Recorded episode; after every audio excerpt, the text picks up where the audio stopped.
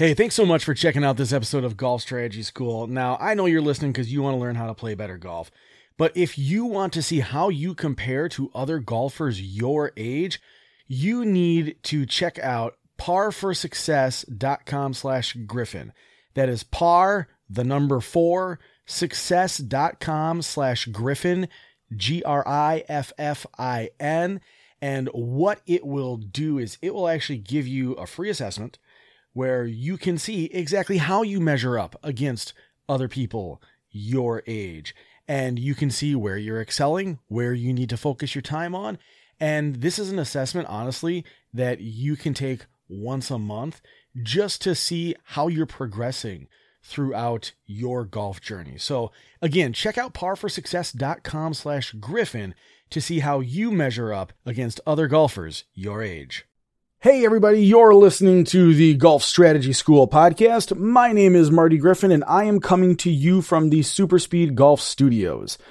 Super Speed Golf, as you know, is my studio sponsor, but I know it can get old hearing one voice all the time. So what I wanted to do is to share some testimonials that others have shared online from Super Speed Golf. Now, this comes from a website called My Golf Spy. My Golf Spy is an independent testing agency that tests all sorts of things, golf balls, golf clubs, and equipment. Super Speed Golf went to My Golf Spy to get an honest cross-section of people to really truly test their stuff, and this is what one of their folks had to say. This is from Kevin Gillespie. Kevin says, "Can confirm the gains are real. I began the program on November 3rd, 5 months ago, and was registering 102 to 105 on clubhead speed on my Foresight launch monitor. 2 months into phase 3 and I am consistently seeing 118 miles per hour. Certainly been an adjustment to my distance control across the board, but have seen my par 5 scoring get lower and lower. Been a game changer for me." Now, if you want to see those type of gains, if you want to experience your par 5 scoring getting lower and lower, just like Kevin did, head over to superspeedgolf.com, put in promo code Golf Strategy, and you'll get 10% off your entire order. So with that being said, let's get into today's topic. For me, this is one of the most important foundational levels of understanding for amateur golfers, especially those with higher handicaps. And it's what I like to call the Break 100 Blueprint. Do you love to play golf? Do you wish you could be a more consistent and confident player? Well, you're in the right place. This is the Golf Strategy School podcast, where we discuss specific practice strategies used by some of the best golf instructors from around the world. Here's your host, Marty Griffin. All right, everybody. So what is the Break 100 Blueprint? Now, I know that's like a super appealing kind of headline or call to action. And the fact of the matter is, if you're struggling to break 100, you've probably read a bunch of articles like this and heard a bunch of things and watched a bunch of videos. So I would bet that there's a healthy amount of skepticism also flowing through your veins as you're hearing this.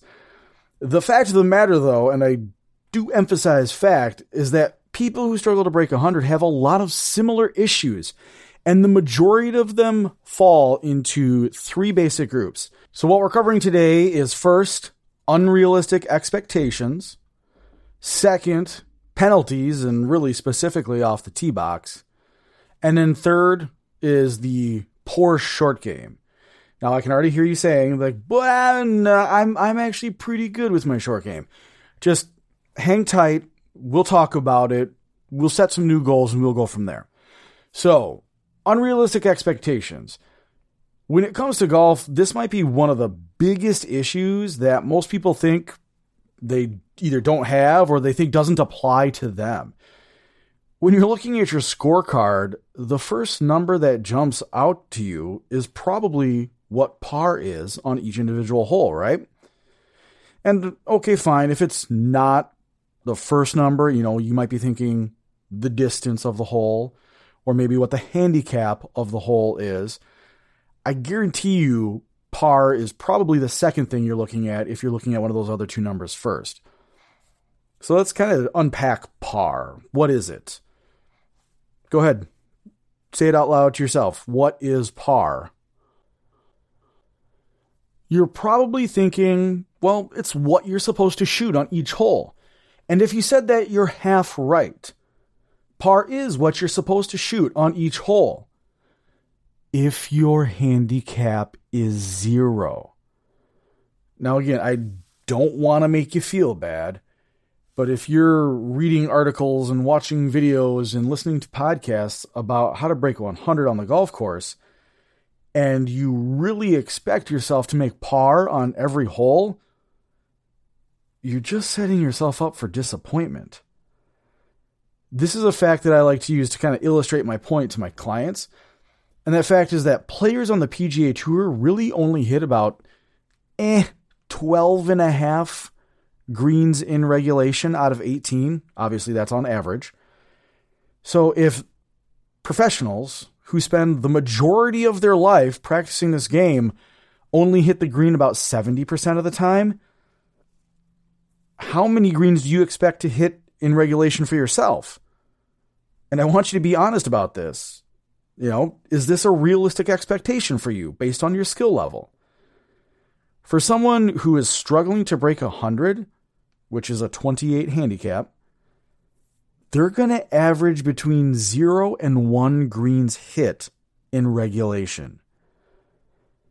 And when we expect ourselves to hit every single green in regulation, what we're doing is we're putting all this unnecessary pressure on ourselves.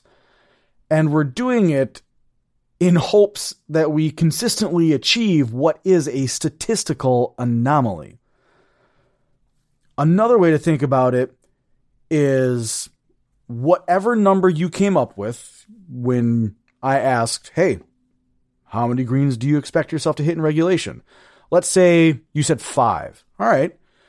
Well, would you take $5,000 out of your bank account and bet $1,000 at a time that you would hit that green in regulation?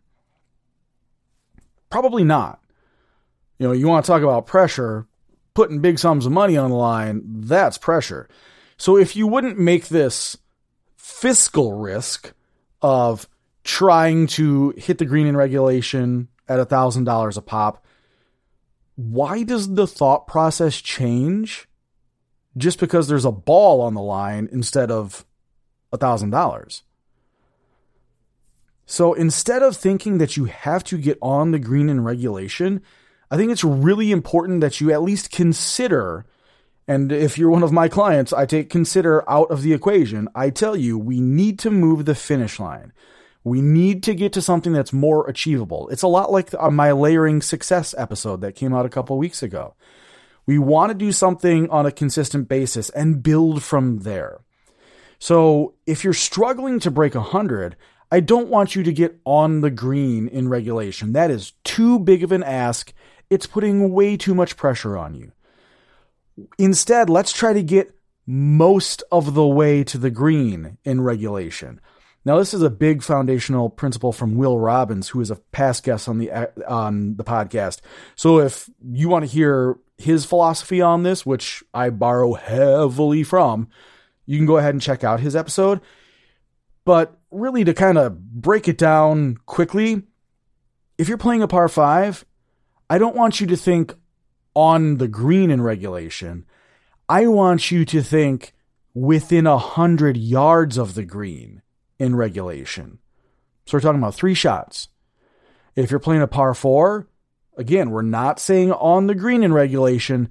Now we're saying within 75 yards in regulation. So 2 shots. And then if we're playing a par 3, you can probably guess, I don't want you to try and hit the green in 1. I just want you to be within 50 yards of the green in 1. So now think about how big of an ask that is. Would you bet $1,000 on that outcome? It gets a lot more reasonable, doesn't it? So what we're doing here is we're removing all of this excess pressure that we're putting on ourselves. So instead of feeling like you have to hit your driver off of every tee box, you can achieve your new goal with safer, more conservative clubs, and you can be a lot more confident in those swings. Do you think you could safely hit two shots in a row that average, 135, 140 yards? Well, if you can do that, that means you could be within 75 yards on a 350-yard par 4 in 2. You could achieve that goal. You've got a lot better chance of doing this than just a standard kind of spray and pray, reaching all the way back, doing your best John Daly impression. And what it's going to do is it's going to lead to a lot lower scores and a lot more confidence, and therefore a lot more consistency in your game. And this actually correlates perfectly into our second point, which is penalties. So anytime I think of this topic, I'm always reminded of one of my most popular interviews on this podcast, and that was with Craig Jones, the founder of Face First Golf. And he said from the tee box, you should hit a shot that you're comfortable with. Sure, it's not the shot that Golf Digest and the Golf Channel want to give you 3 quick tips on, but it will lead to much better scores. If we think about what the purpose of the game is, it's not to hit some highlight reel shot, it's to get the ball in the hole in as few strokes as possible. So rather than, sniping it 2 fairways over, you can just hit a comfortable shot off the tee box and be in a much safer position. Before every single shot, the other piece of advice I would give you is determine what would be a safe zone on the hole and what would be a danger zone. And no, I'm not talking about highway to the danger zone, not Kenny Loggins. We're talking about punitive areas of the golf course. So obviously water, out of bounds, those are the big obvious ones. But also if there's like a tree line, that might be a danger zone. And if the other side is safe, that might be your safe zone. It's really anything that could potentially incur like a lost ball or a penalty stroke. So a lot of people have pointed this out to me in my one-on-one lessons. And I know I've been a big preacher in the past of, positive thinking. And it always comes up like, well, if you're telling me to pick out the danger zone, isn't that a negative thought? Something that we should just be avoiding, pushing out of our mind altogether? The downside of that kind of black and white thought process is that it doesn't matter how positive your thinking is. If you're pulling out a 4 hybrid and you're thinking positively and you're trying to hit a shot 240 yards over a body of water, I hate to say this to you, but you're going to get wet. The power of positive thinking does not just mean I can say it, so it's going to happen. You also have to make smart decisions. So our safe zone is essentially as far away as possible from the danger zone. Pretty, intuitive, right? Usually I like to aim for flat areas, somewhere that I'm going to be able to easily approach the green from with my next shot or approach my new on in regulation distance. There's plenty of places on a golf course that you can hit a shot from that aren't going to require some miracle to make contact. Let's try to put the ball there, okay? So the other place this comes into play is more of like a thought process. And that's kind of like the real lesson of the whole avoiding penalties concept. And it's just don't be a hero. You see this all the time with basketball. There's the one guy who just dribbles, and then 5 seconds are left on the shot clock, and they throw up some Hail Mary. Now, unless you're Damian Lillard and you're making a 38-foot three-pointer to win the series, and you've done that 150 times, it's probably not a good bet. Again, imagine what you would feel like if you were putting $1,000 on that shot coming out the way that you want it to. That's just the way to kind of approach these shots. You can't win a tournament in one swing, but you can absolutely lose one. I mean, let's think of Tin Cup, right? He just sits there and drops ball after ball after ball all over one shot, when in reality he could have laid up, got up and down, and gone to his playoff. You know, if you don't feel comfortable over a shot, it means that you need to hit a different shot. I also encourage people to play away from hazards like bunkers, especially if you're a higher handicapper. That is definitely a stroke sucker for you, is bunkers. So if you're looking at a situation and you're approaching a green and there's a bunker on one side, you know what? It's totally fine to hit the opposite side of the green. Don't get sucked into that sucker pin. This is another thing that Craig Jones talks about. He says, and it's one of my favorite quotes, don't follow a bad shot with a dumb one. So if you find yourself in a situation like you are maybe in a tree line, first rule, get out, just punch it out and work from there. Don't try to hit that miracle shot. You're going to hear like 14 ricochets and you're going to be in an even worse position. So don't be a hero. Play the safe shot. Play the conservative shot with a confident swing. If you're eliminating penalties, both in the actual like splash sense and that mental sense where you're just being overly aggressive, you are going to take a monumental step towards breaking 100. Now, our last one is the short game.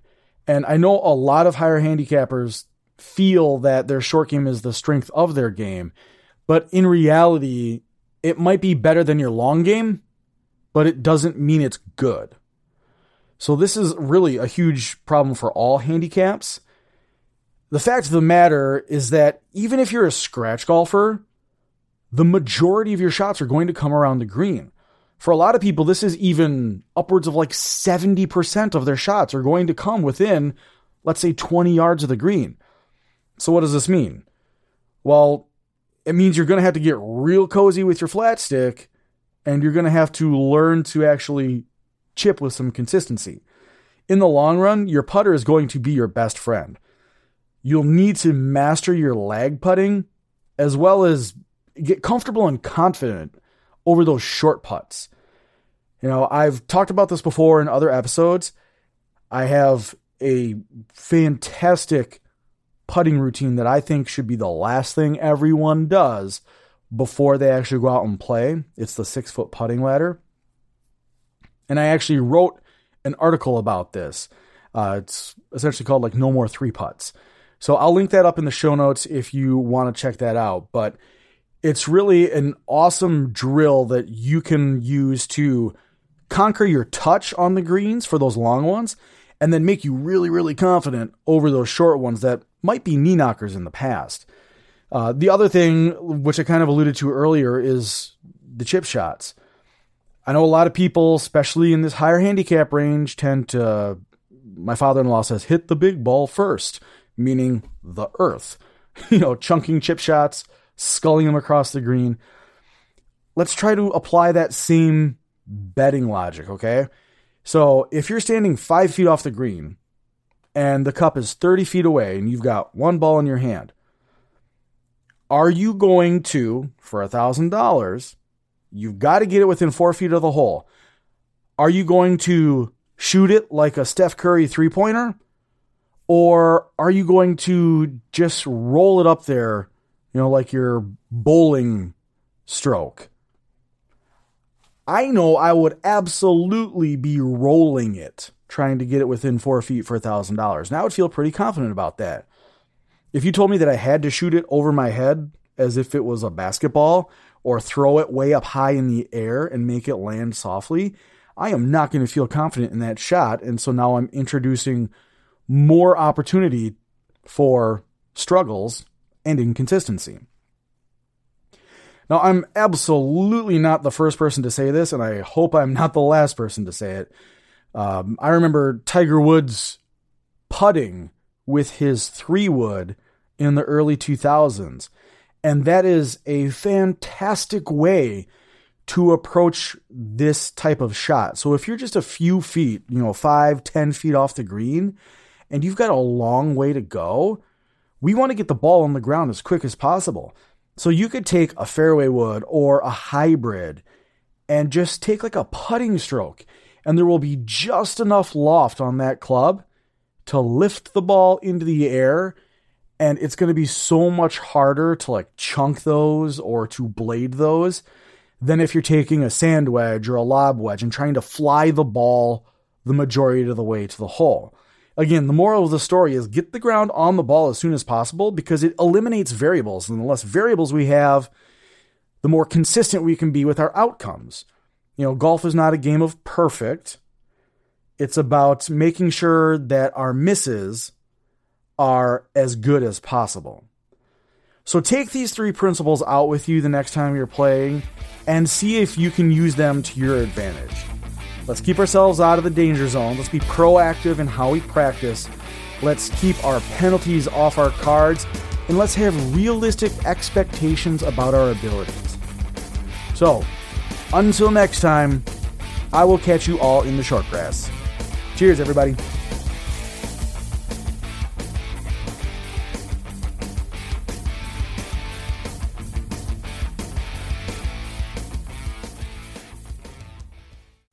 All right, thanks for listening to this episode of Golf Strategy School. As always, if you want to keep it in the short grass, all you got to do is put those lessons into effect. And if you want to see exactly how you fare in terms of your physical performance to other golfers your age, head over to parforsuccess.com/Griffin, and you'll be able to see exactly where you line up and match up with other golfers your age based off of this free performance assessment that Chris and his team has put together. Again, that's parforsuccess.com/Griffin to see exactly how well you line up against other golfers your age. And I'll just drop a link to it in the show notes.